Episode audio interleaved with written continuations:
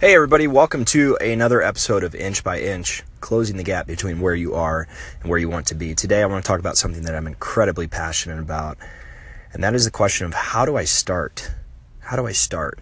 Whether that be how do I pick up a new habit? How do I change uh, a habit? How do I pick up a new hobby? Maybe I want to start a blog. Maybe I want to start exercising. Maybe I want to start eating better.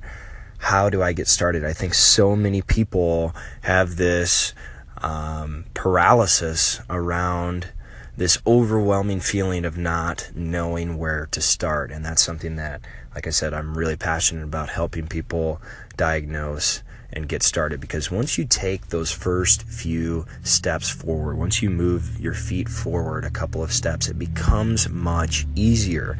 It's like a ball of momentum. Once you start to get it rolling down the hill, things really start to pick up. I think about, you know, those strongman competitions on TV where the guys are pulling semi trucks with a rope it's so hard for them to get that semi moving. Once the semi is moving, it starts to become a little bit easier for them. And so I think there's two really key things that you have to address with regard to getting started with something.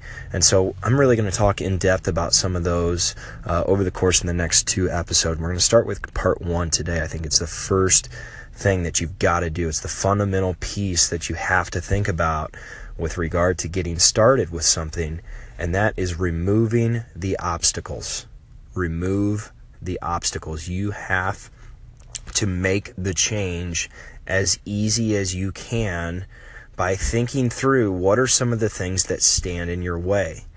If you were to fail at something, if this was to not happen, what would go wrong? What stands in your way? What challenge are you facing?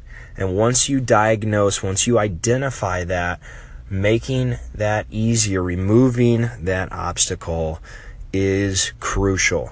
I think about people who are trying to eat better, the folks who are in my nutrition coaching group. We go through this process at the very beginning of trying to identify some of the things that we can um, alter to remove the obstacles and make um, healthy eating uh, easier for them, make that decision making process easier for them. If you're anything like me after a long day, you want the easiest thing possible. Like I know after a long day of work, of, of teaching and coaching football, I know when I get home, I don't want to think about it at all. I am drained. And so what I'm going to do is I'm going to grab the easiest thing possible. And so for a long time in my life, that was, you know, a bag of potato chips or whatever it may be. Um, during football season, in fact, I would stop and get fast food on the way home. And that is how I gained 20 pounds each season in my first two years of coaching football. Um, and so removing the obstacle in this case is, you know, now I meal prep uh, my meals on Sunday and I have everything ready to go in bags. That way I can just grab and go. You know, I, I eat much healthier at lunch now because I can just grab and go, uh, grab my lunch on the way out the door. Uh, and when I get home at night, everything is already made for me, prepped, ready to go um, and I don't have to think about it. I removed that obstacle. With regard to exercising, let's say you're you are like me. I was you know 30 pounds overweight, depressed, and laying on the couch, and I knew that I wanted to start working out again, but I wasn't quite sure how to get started. You know, how do you get back in the groove of exercising when you're not exercising at all? And so, removing the obstacle for me was I said, you know, I'm much less likely to go to the gym after a long day. I'm really tired after working all day. And so for me, removing the obstacle in that case was I started working out in the mornings. I'm much more likely to hit the gym in that case.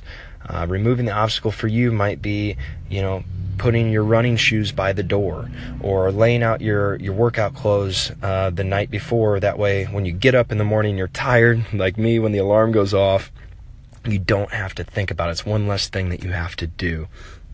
Again, it's just making it a little bit easier for you to take those first few steps forward.